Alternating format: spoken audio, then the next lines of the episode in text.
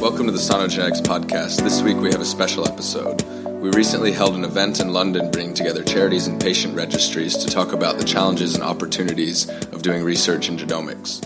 One of the speakers at the event was Neil Bennett, the Director of Research at Action Duchenne based in London. He discussed setting up a patient registry, how they interact with patients to help recruit for clinical trials, and a lot more. We hope you enjoy. So, I'm the head of research at Action Duchenne, and so part of that role includes looking, kind of overlooking the Duchenne registry in the UK. I guess some of you might know, but for those that don't, Duchenne's a, a rare condition. Uh, around about two and a half thousand people in the UK live with the condition. Uh, it's an X-linked disorder, so it affects mainly boys and young men, and it's a muscle wasting condition. So it typically presents in the clinic around about the age of four, uh, when boys start to either miss motor milestones or have trouble uh, doing motor uh, function. Uh, so things like jumping and hopping is often difficult. So normally diagnosed around the age of four, and the the muscles in the legs are typically the first ones to start wasting. And so, first of all, boys kind of lose the ability to run. Uh, eventually, they lose the ability to walk. Normally, in their kind of early teens, somewhere between 10 and 12, boys will start to use a powered wheelchair. And then the muscle wasting carries on, so it affects the arms. So, eventually, boys won't be able to raise their arms above their head. And it also affects the heart and lung. So, the, the registry was set up uh, just over 15 years ago now. And no, that's not 15 years ago, it's 13 years ago, that's right. And it was global, it was one of the first registries. So it was set up uh, when treatment started to become a kind of realistic proposition, I think it's fair to say. So, so back in 2006, treatment for Duchenne was typically uh, corticosteroids, uh, still widely used now uh, used in high dose for a long time, and they can basically help the slow the muscle wasting down and help boys stay on their feet longer, and also have some uh, beneficial effects on the heart and lungs. People think. So that's where the kind of clinical care was. So you were given steroids, but there were no treatments that targeted the kind of underlying genetic conditions.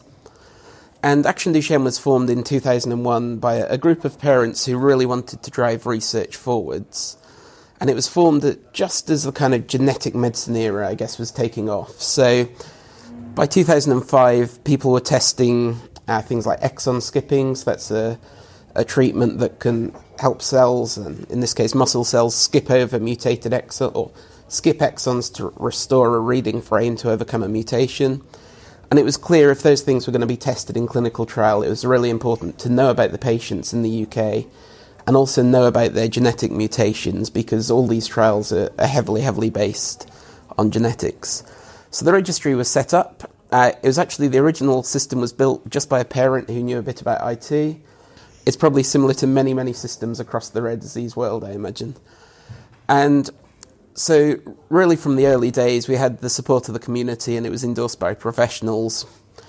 And the way it was built was as a, a patient registry. So it was a registry that held patient data, but it was built by a patient organisation, looked after by patients. It was really, patients were absolutely at the heart of it.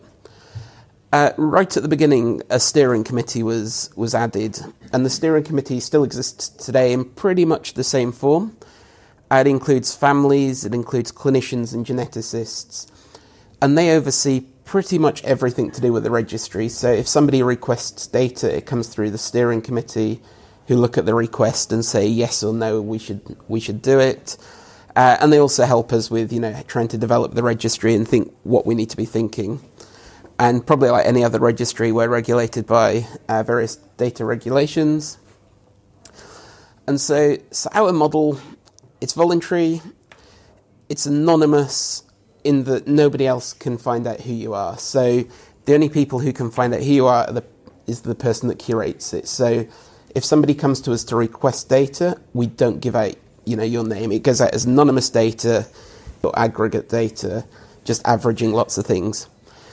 It's a web-based system. It started off as a paper-based system, so patients and medics would fill in paper forms, send them in, and they'd get added to the registry. Uh, we've now advanced to the to a web-based system, and it's a patient input model. And again, that's changed over time. So we started off. Uh, asking clinicians to input the data for us. And what we found is that clinicians don't have an awful lot of time, and they'd much prefer to sp- prefer to spend their time seeing patients and treating patients. So, so we actually moved from a clinic clinician input model to a patient inputted model. So patients can now log into the website and update their data themselves.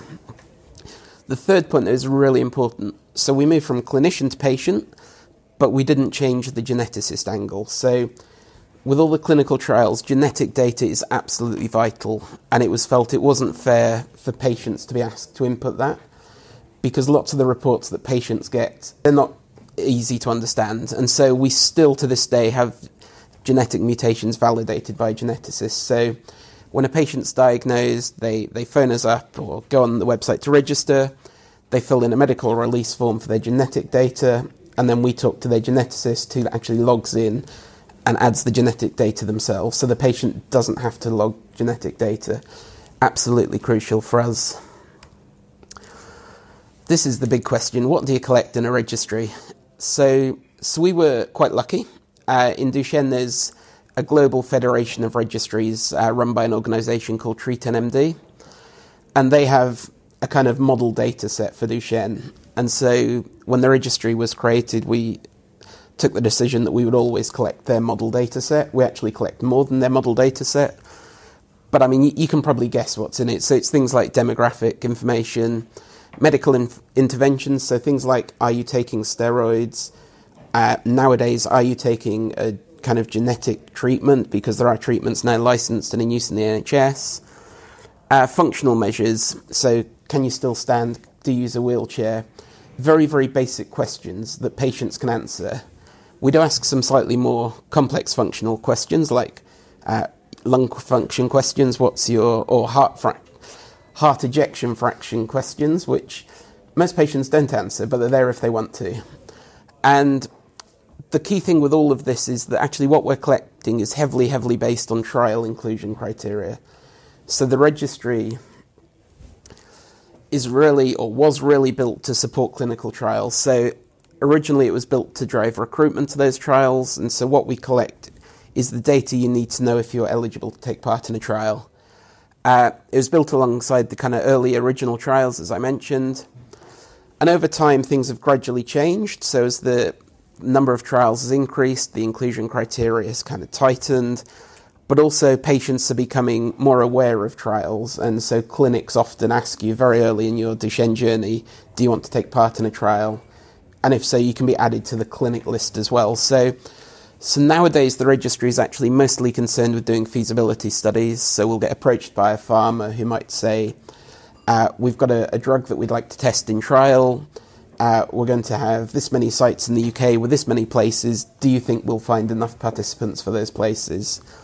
And basically, by answering those questions, if they say we're thinking about having 10 places, and we can go back to them and say, there's, there's easily 20 or 30 people that would be interested in that trial, we can kind of help bring trials to the UK so we can increase the number of trials.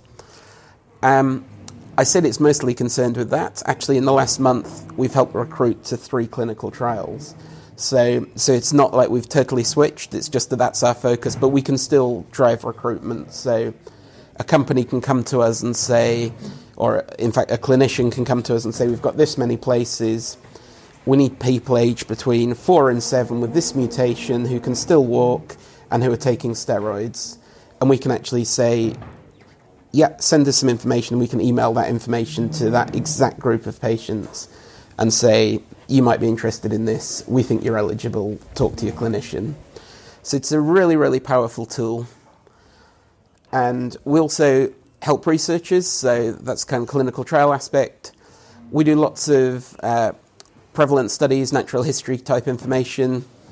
We can send surveys to targeted audiences. If somebody's looking at nutrition, we hold information on dietary supplements that people take, so we can say, well, we can send it out to 100 people. Uh, we can identify participants and help researchers and patients kind of interact uh, through targeted emails and the like. So this is the, the kind of big slide. So registries are, are challenging. So there's lots of different registry models, and because we're not based in clinic, one of our big one is to maintain engagement with the participants in the registry. So we're totally reliant on patients and families logging in to update their data, which is challenging.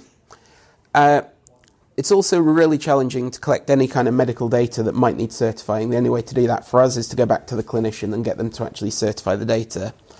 And so, I mean, the way we've done that over the past, I think she may even have been there since the start, is to have a dedicated registry curator. And so Angela's our curator. She serves as the kind of first point of contact. So when families are first diagnosed, they're often told about the registry in that first appointment so Angela gets a phone call generally fairly soon afterwards. She's really well known in the community. And what, what it means is when she phones people up, she'll phone them up to ask them to update their data instead of it being kind of like a, a call center sales pitch, if you like. It, it's basically a catch up between friends. So, you know, we, we have an annual conference and everybody knows Angela. There'll be 500 people who all talk to her really early on. And so, so that's actually worked really well for us. The challenge of genomic data is one we're thinking about. Uh, so, Duchenne is caused by mutations in a single gene called dystrophin gene. Uh, it's the biggest gene in humans, uh, and there's lots and lots of different types of mutations. What's also becoming clear, though, is that there's lots of modifying genes. So the first one has been reported, and it sounds like there's going to be more. Uh, not surprising for a disease that has kind of lots and lots of different arms. So the immune system's involved, the muscles involved, the brain can be involved. And that's kind of why we're starting to think now that actually we have to start thinking about collecting, or at least being able to, to link our data to genomic data. And I think the challenges we faced so far are very much kind of interaction challenges, so keeping people on board, keeping the data up to date. Genomics presents a whole new set of challenges, like technical challenges, like in 2006 you wouldn't even have thought about. So that's kind of where we're at at the moment. And I think that's the end of my slides. So I'll happily answer questions. And yeah.